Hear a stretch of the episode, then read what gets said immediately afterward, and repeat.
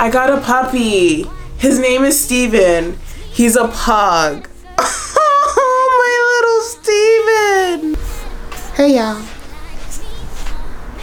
I got Steven when he was eight weeks old. So I flew out to LA to pick him up.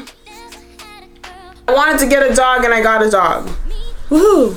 Yay, good for me. If you really want something, like, you're not going to make excuses for that thing. Like, you're gonna do everything in your power to make sure that thing actually happens. People will make a lot of excuses as to why they cannot do X, Y, and Z. And it's just like bullshit, bullshit, bullshit, bullshit.